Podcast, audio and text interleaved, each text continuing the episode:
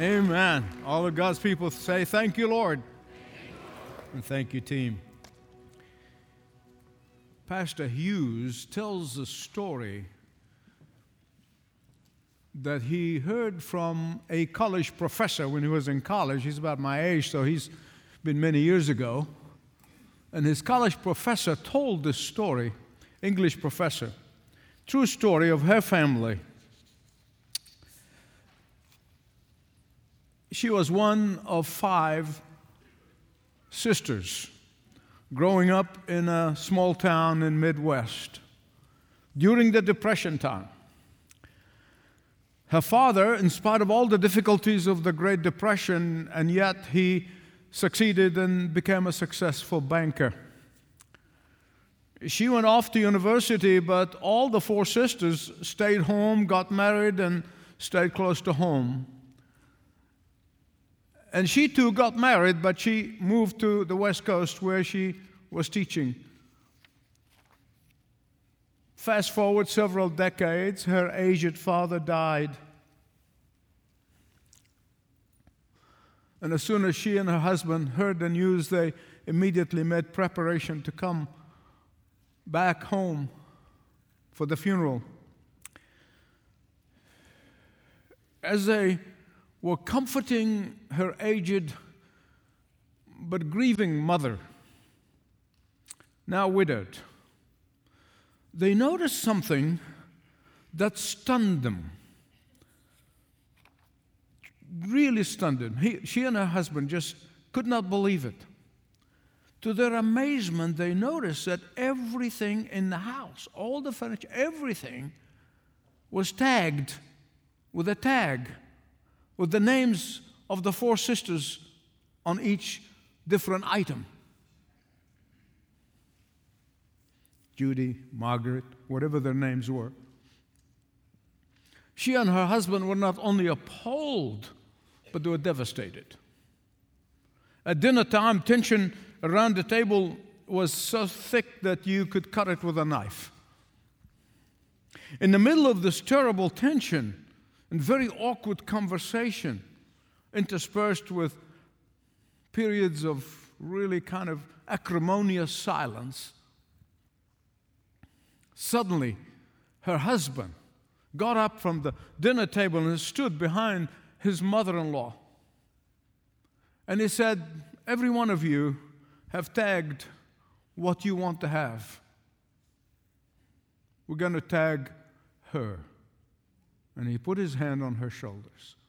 We want to take her and take care of her. Now, beloved, I want to tell you, having ministered in more than one continent,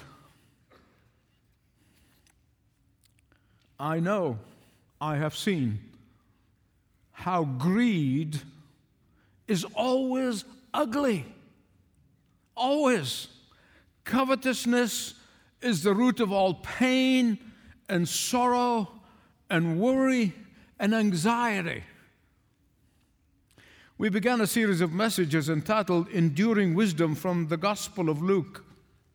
And then the last message, in the first 12 verses of chapter 12, we saw how to overcome hypocrisy. And we saw that hypocrisy is when you try to appear to be what you're not.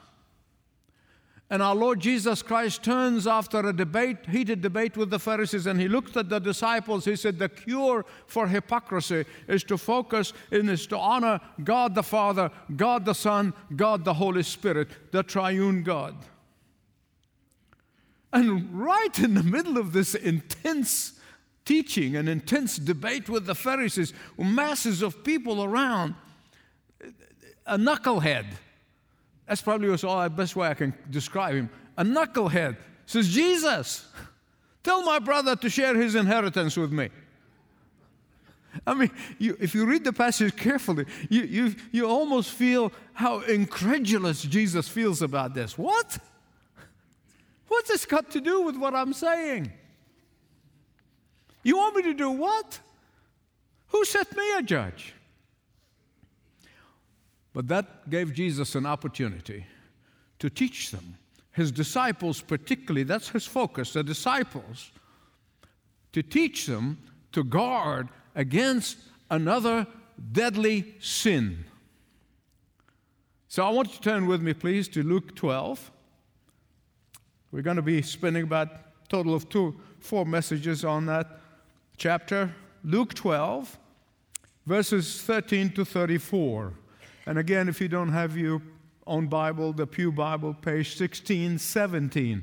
1617 in the Pew Bible. I'm going to ask you to stand in honor of the Word of God, and then I'll have you read it because that's how you allow the Word of God to seep into your hearts and your minds. As often I do, I'm going to read the very first verse, and then I'll let you take it from there. Someone in the crowd said to him, Teacher, tell my brother to divide the inheritance with me.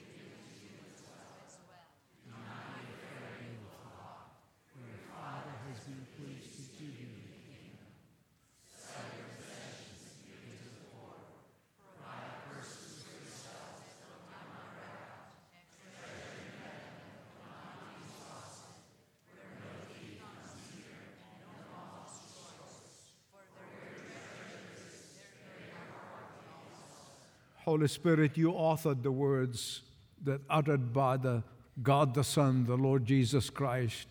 And now we ask you in the name of Jesus to take those words, apply them to our lives and our hearts, Lord God, that we would make a, a total change, that we would live by faith and not by sight. In Jesus' name, amen.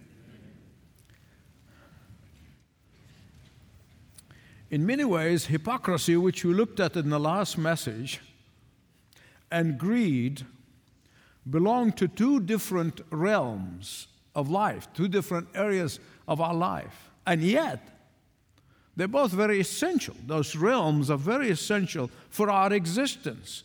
Hypocrisy belongs to the spiritual realm, while greed belongs to the material realm. These two sins are closely related. False religion is the love of biblical error. Greed is the love of having more and more and more and more and more. People can be deceived by false teaching, just as they can be deceived by false materialism. Today, of course, we're actually seeing this with our own eyes, and we're seeing the connection between the, uh, the false teaching and the so called prosperity gospel. And the Pharisees at the time of Jesus were up to their eyeballs in both sins. This man that Jesus uh, interrupted Jesus' teaching could not wait for Jesus to finish what he's talking about from the spiritual realm so he can get to his crass materialism. By the way, I want to make something very clear before I get to the passage. I want to make something very, very clear, very clear. Money is not evil, money is neutral. Did you get that? I challenge you to find me a passage anywhere in the scripture that says money is evil. This is the problem. We get, we get so confused that we don't understand the scripture in its true sense. It is what you do with money that can be evil or can be for good. The Bible makes it very clear that what is evil is the love of money. What is evil is the greed for wanting more and more and more and never satisfied and never being rich toward God. Now, while I'm at it, while I'm at it, since I already stepped on some of your toes, uh, so let me continue, okay? And now I'm going to ask for your forgiveness later. As some of you, I think the majority of you will understand what I'm going to say. this so called social justice that is preached from many a pulpit today is not biblical. In fact, social justice, as it is preached today, is a blatant form of greed. Taking money by force is a form of greed. Politicians who preach this gospel of social justice It's their way of taking money by force. Money that's not theirs to line up their own pockets. Listen, we have seen politicians who are now worth $2. And when they left office, they're worth millions and millions and millions of dollars. These are the preachers of social, the, the, the, the social justice. Now, there is a biblical way, but theirs is unbiblical. The biblical way is found in 1 Timothy chapter 6 verses 17, 18 and 19. Appeal. That is an important word. The apostle Paul is writing to the pastor of the church in Ephesus, Timothy, and he says to him, appeal to the rich of this world, not to be arrogant and place your hope on uncertain riches, but to be rich toward God this is the biblical way.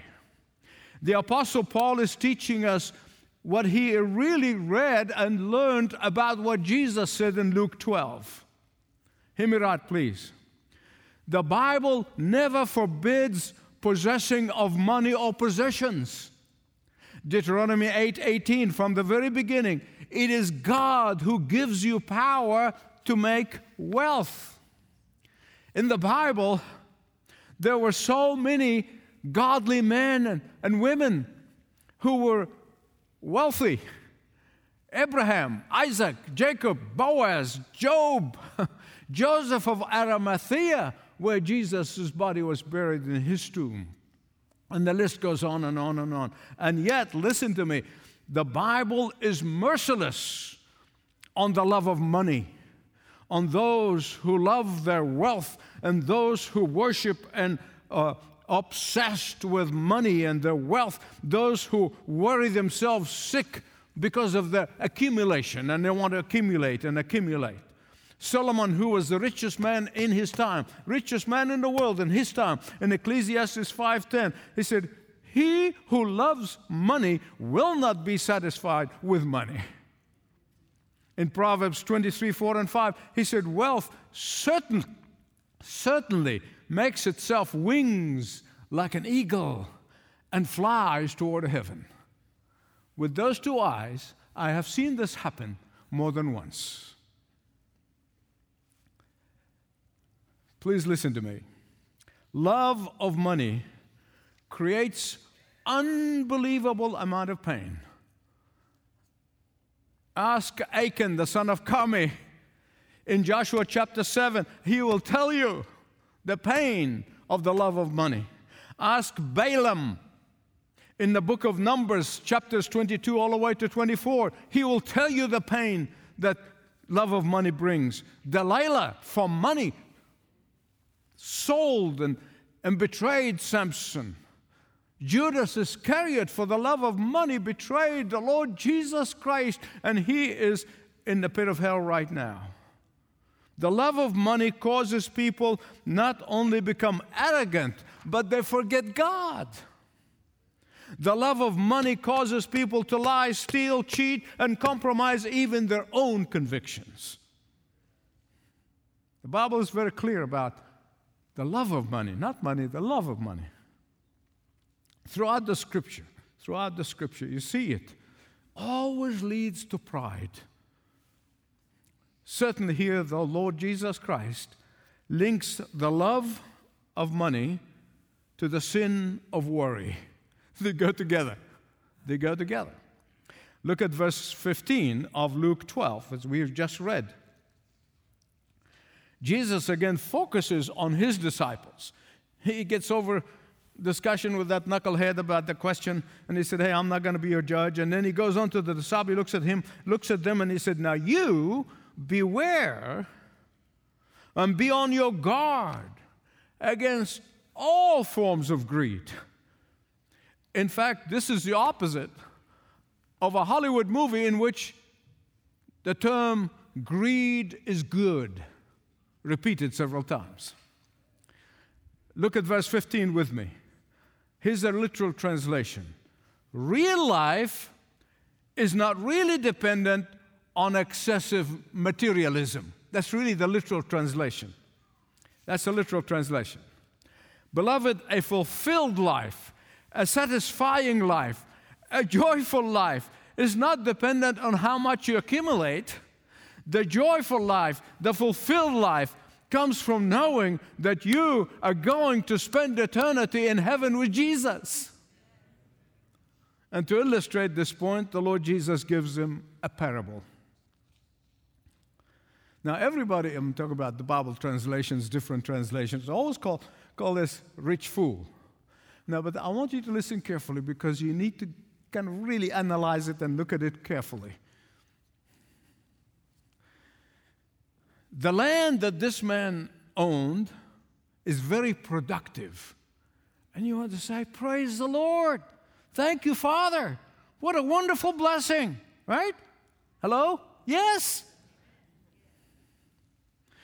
There is no suggestion that this man gained his blessings uh, through dishonest gain or, or that he did something wrong. No, no, no, no, no.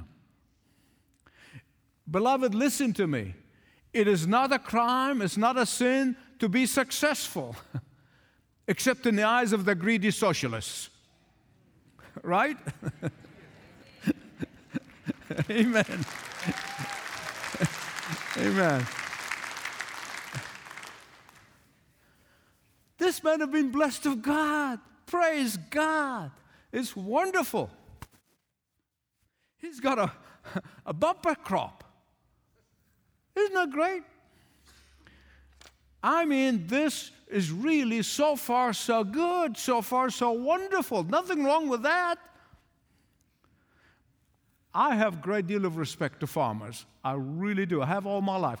I have a great deal of respect for farmers, and I have many farmers' friends, and I'll tell you because they depend on God for their success. they know that God is the one who controls the weather, that God has controlled the market, God controls everything.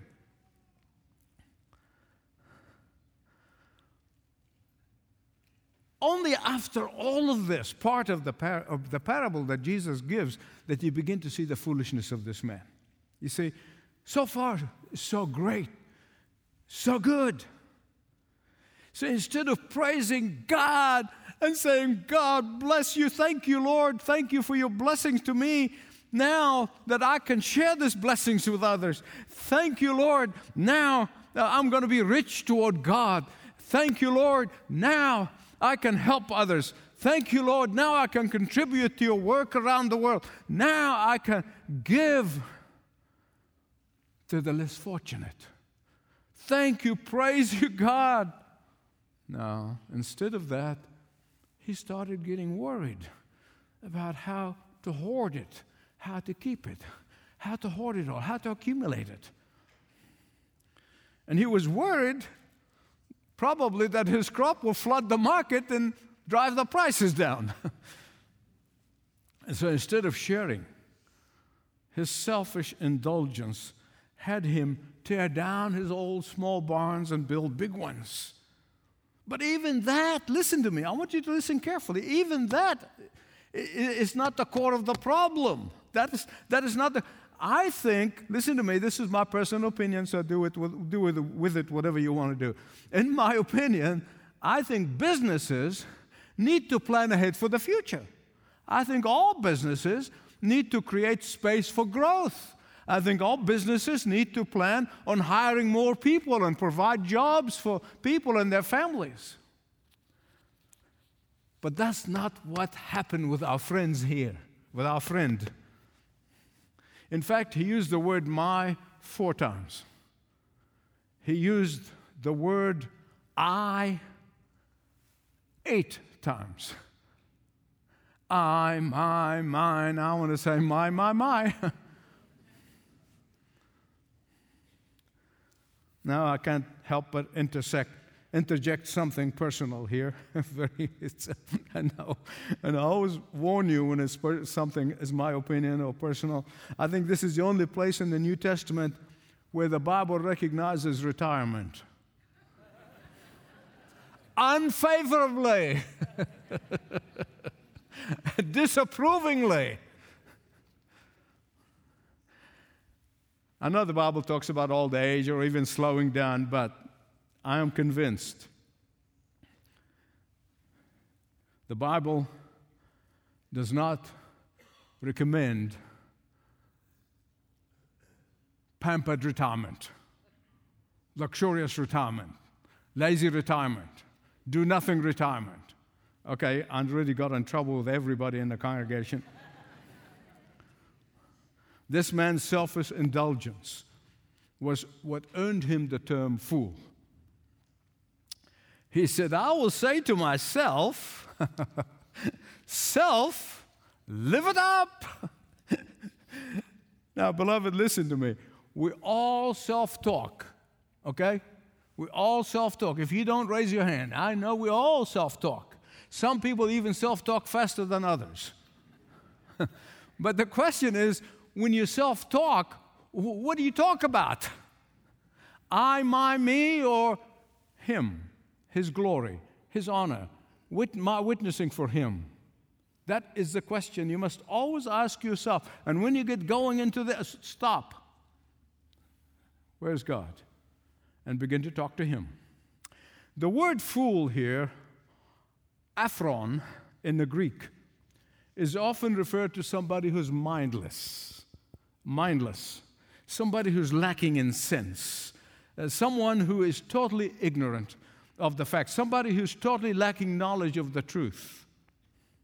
And you know that, and I know that we have an overabundance of these in public life today. Overabundance. That's why I turned the news off four months ago and I have not missed it. I can get the headline in three, in two minutes from my iPhone. I, I don't need to listen to these. Well, I'm not going to use that because it could be a, a temptation to sin. Whatever they are, empty heads talking about something that they don't even know anything about. This man foolishly had forgotten God and God's ownership, not just of his crop, but the very breath that he has. And that is why the Bible said, the fool says in his heart, he's a self talk again. The fool said in his heart, There is no God. Please listen to me. There is no greater fool than the person who does not prepare for the life to come. That is the ultimate in foolishness. So, what is the answer? Verse 21. Where the answer?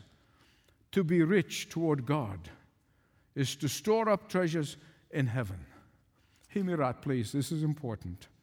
The location of your treasure reveals our true condition or the true condition of our hearts. Being rich toward God indicates the degree of our love for God. And the degree of our love for God is expressed in true worship. As the, the, the, the music team know this, and we talk about this, how inaccurate it is to refer to singing, just singing, as worship. Everything else not, just the singing word. Anybody can sing. Hello. Some friend of mine said years ago, he said, the, the songs we sing sometimes make more liars of people. And there are some songs I keep my mouth shut, I can't sing because I'm not going to lie. Anyone can sing, but only those who know how to sacrificially give of themselves, how to sacrificially give of themselves. Only they are true worshipers.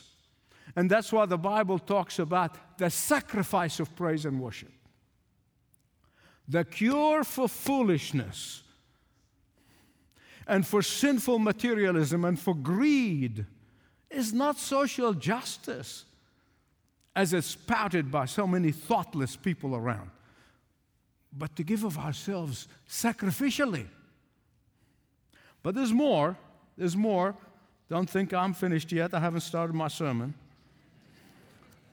Have you ever asked yourself, have you ever asked, I have, and, and I'm telling you, because I read statistics and I, I, follow these things that happen, force of habit from my degree when I studied sociology. So I follow the statistics. Have you ever thought the poorest among us, I'm talking about the poorest among us, the poorest in the West and in America, live much better off than kings lived 200 years ago? Have you ever asked yourself that question?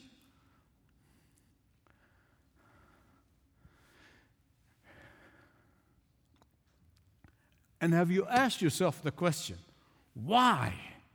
Why? We are in the pinnacle of affluence, indulgence, and creature comfort.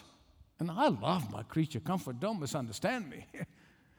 While we're at the apex of this, and yet our society is also at the pinnacle of stress, anxiety, worry, and depression. Today, suicide is rampant.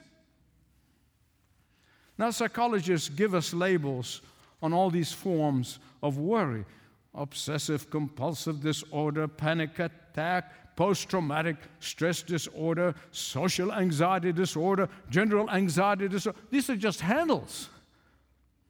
Not to mention all the phobias that are on the increase. Beloved, anxiety afflicts tens of millions of people, and it's a huge business. Listen, I'm not against medicine. God knows my indebtedness to those in the medical profession. God only in heaven knows my indebtedness to them. I thank God for them every day. And those who are my friends here in this church, they, know that. But we have reached a level like never experienced in history. Half of the population of the United States and half of the population of the United Kingdom suffer from anxiety only 20 years ago was less than 15%. Think about that. In fact, worry is defined. Let me give you a definition of worry, okay? It's a small trickle of fear that meanders through the mind until it cuts a channel where other thoughts are drained. Do you want to repeat that? It's a small trickle of fear that meanders through the mind until it cuts a channel where other thoughts are drained. Listen to me.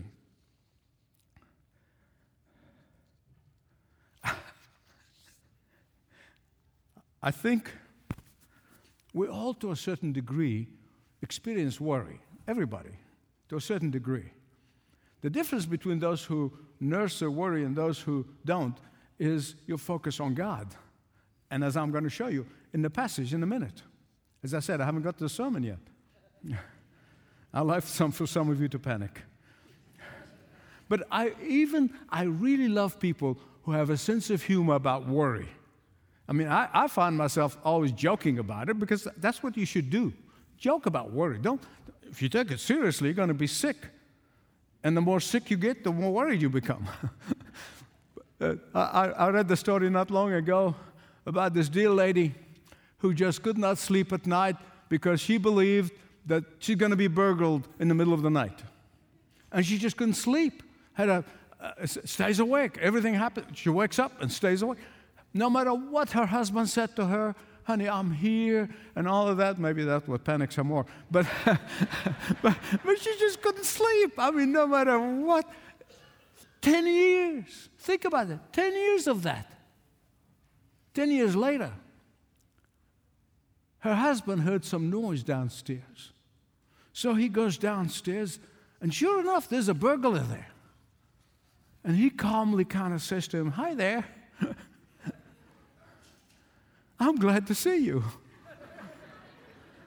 Please come upstairs and meet my wife. She has been waiting for you for 10 years.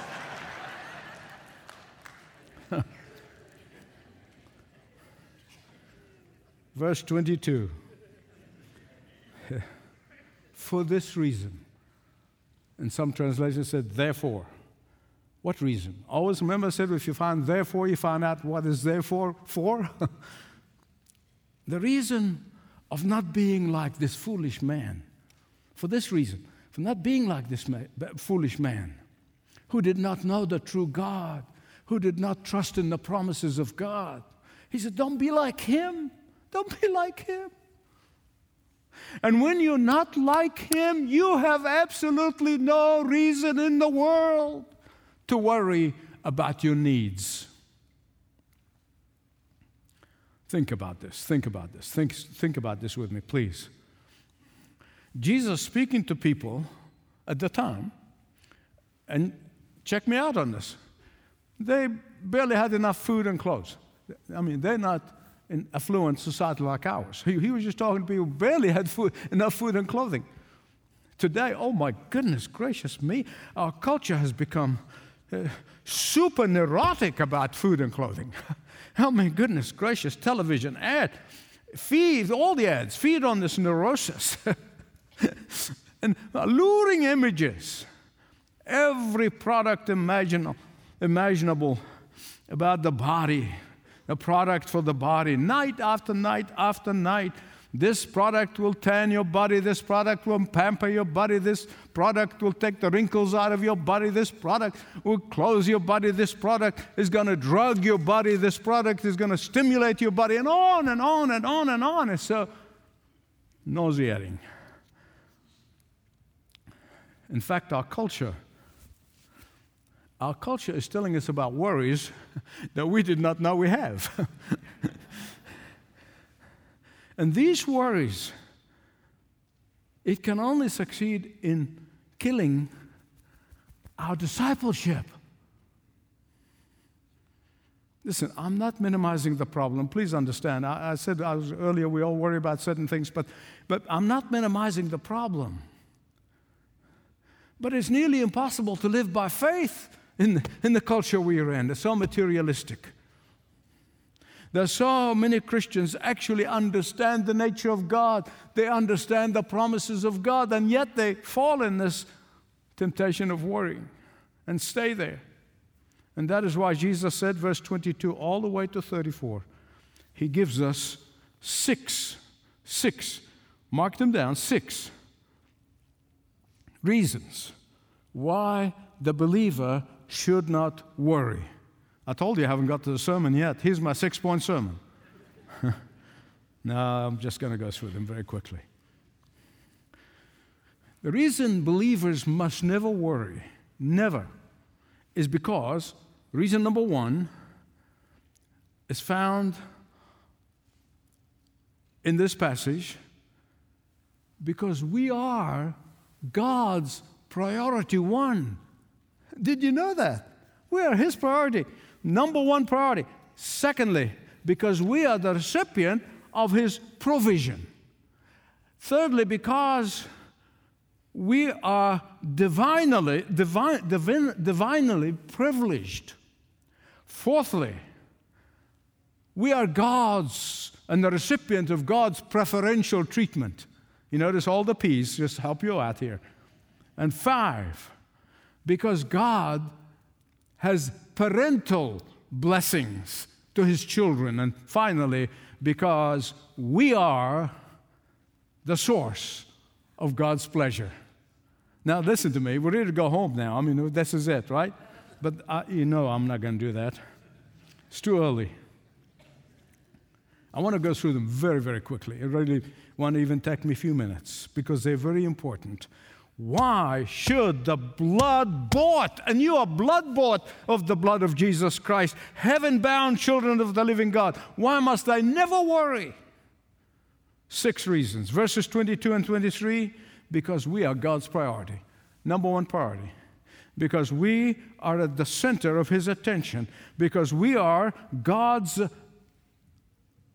in, in His sight all the time. All the time. Therefore, we must trust your loving Heavenly Father. Can I get an amen? amen? If He feeds the birds and clothes the flowers, how much, much, much, much higher priority are his children for whom his son shed his blood. Secondly, verse 24, we're always going to receive his provision. And the reason he chose raven, of all the birds, of all the creatures, he chooses the raven. Jesus does this deliberately because ravens are vultures. They're not even like the ants who, who uh, uh, uh, Solomon said they, they store food for the winter. They're not like that at all. They, they are mindless, they are vultures. they are too dumb to store food, yet they survive solely by God's provision for them. How much more valuable we are. Our Heavenly Father will never fail to supply all that he knows we need. David said, I have been young, now I'm old. I have never seen the righteous forsaken, nor his children begging for bread. Not only that his children are priority one for him, not only that his children are the recipients of his provision, but thirdly, verses 25 and 26, his children have divine privilege. Oh my goodness, if you're not going to shout about this one, I don't know what are you going to do. I did. I think throughout history, people always worried about health. I think that's fact if you read history. I mean, it's, not, it's nothing new, but oh my goodness, now it's a trillion dollar business. As you all know, I try to stay fit. I really do. I exercise, I take supplements, I do everything this, but I'm not obsessed about it. And I think everybody should because our bodies are stewardship. And the Lord convicted me of that 12 years ago when I was abusing my body. And sometimes in the gym, people say to me, Are you exercising hard because you want to prolong your life? Boy, I love it because what an opportunity for me to tell. now, now, I say, Jesus said, Who of you by worry can add one hour to your life? Huh? you should see the reaction. Uh, in the elevator just two days ago, uh, a guy was coming with a cane and said something. I said, Oh Lord. I said, He's coming back soon. he, he nearly just fell off. And, uh,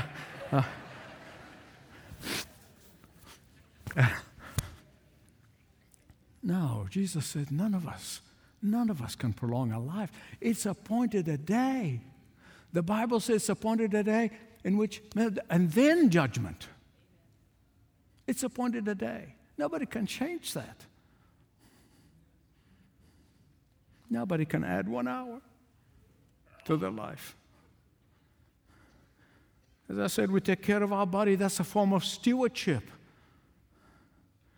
In fact, worrying about your health will actually make you sicker.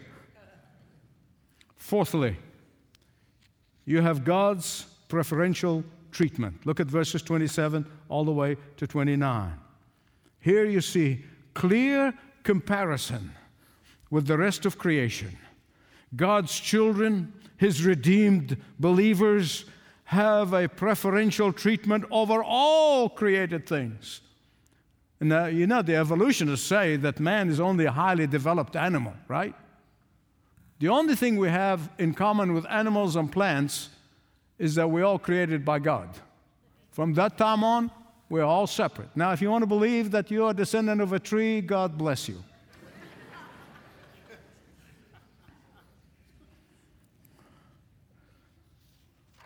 That's where it ends.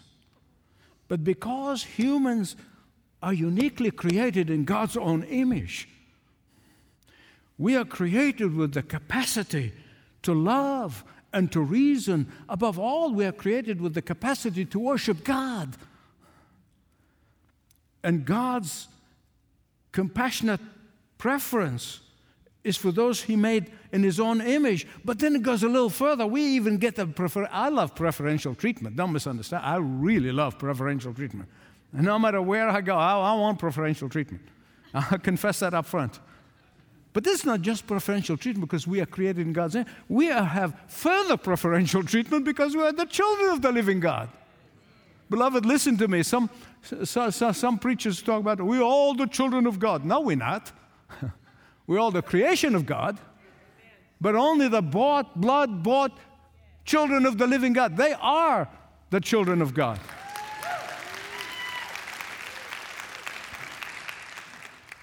In verse 29, he said, You of little faith, you of little faith. It means you're lacking in trust in God's knowledge of your needs. You see? But that's not all. That's not all lacking trust in His knowledge to know of your need, but also lacking trust in His power to meet your needs.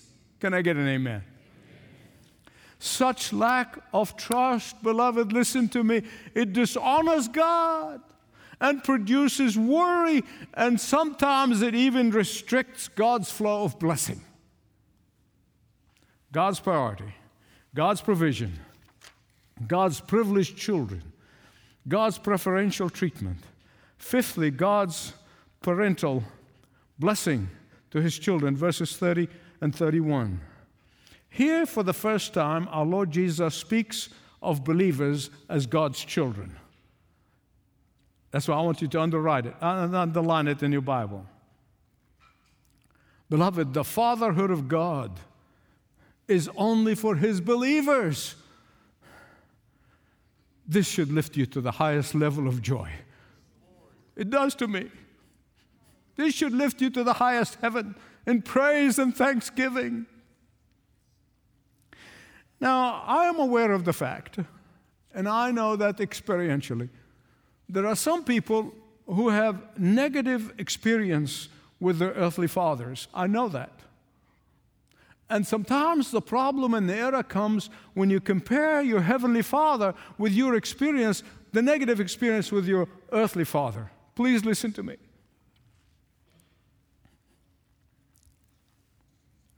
I want you to imagine the most thoughtful, the wisest, the kindest, the most compassionate father that you could ever imagine having. Then multiply that million times and you get close to your Heavenly Father. Can I get an amen? amen. But Jesus, but Jesus is saying more than that. He is saying that you do not even have to ask God for these needs. I know this is going to really kind of get some of you having epilepsy. You don't even have to ask. Why? Why? Because He already knows that these are your needs. And He's going to meet them and meet all of your needs when your focus is the kingdom of God. When you praise Him, adore Him, and worship Him, and serve Him, and sacrifice for Him, and witness to Him for Him, and being obedient to Him, He will meet all your needs. He'll meet all your needs, all of them, in His perfect way. There are times, and I have to confess, it took me time. It takes time in your walk with God to develop this trust. It's just growing in, in, in, in, in your relationship. There's just no doubt about it. But now, there are times there's some needs, desperate needs, and I would say, Lord, you know that I have need. You already know it. You're going to take care of it. Thank you for doing that. Goodbye. I don't do that, but I don't say goodbye. But, but I, I begin to praise Him and thank Him and move on. Get on with my serving. Six, and finally, God takes pleasure in His children. Look at verses 32 all the way to 34. Little flock. Now, don't, don't, don't just go past that very quickly because that is a term of endearment. Little flock. Jim Elliot, who was martyred for Christ, was a missionary in Latin America, said the following He said, He is no fool who gives what he cannot keep to gain what he cannot lose. I have a dear friend in Australia who said to me through going went through a horrendous times and then God brought him back. And he said, I believe in giving with a warm hand, not a cold hand. Everybody wants to leave everything, you know, to their family. Well, God bless you, that's fine. He said, I believe in giving with a warm hand, not with a cold hand. Another friend many years ago used to say to me, he said, Michael, I like to do all my giving while I'm living. So I am knowing where it's going.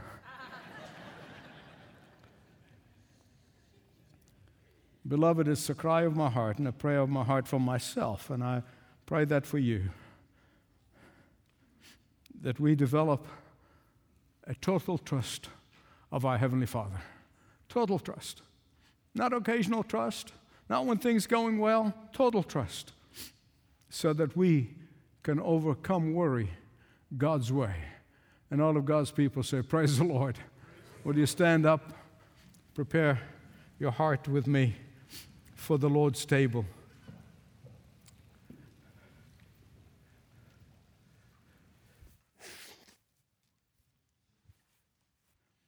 Precious Heavenly Father, I look back at those 72 years of my life and I give you praise and thanksgiving for your faithfulness to your promises. Not one time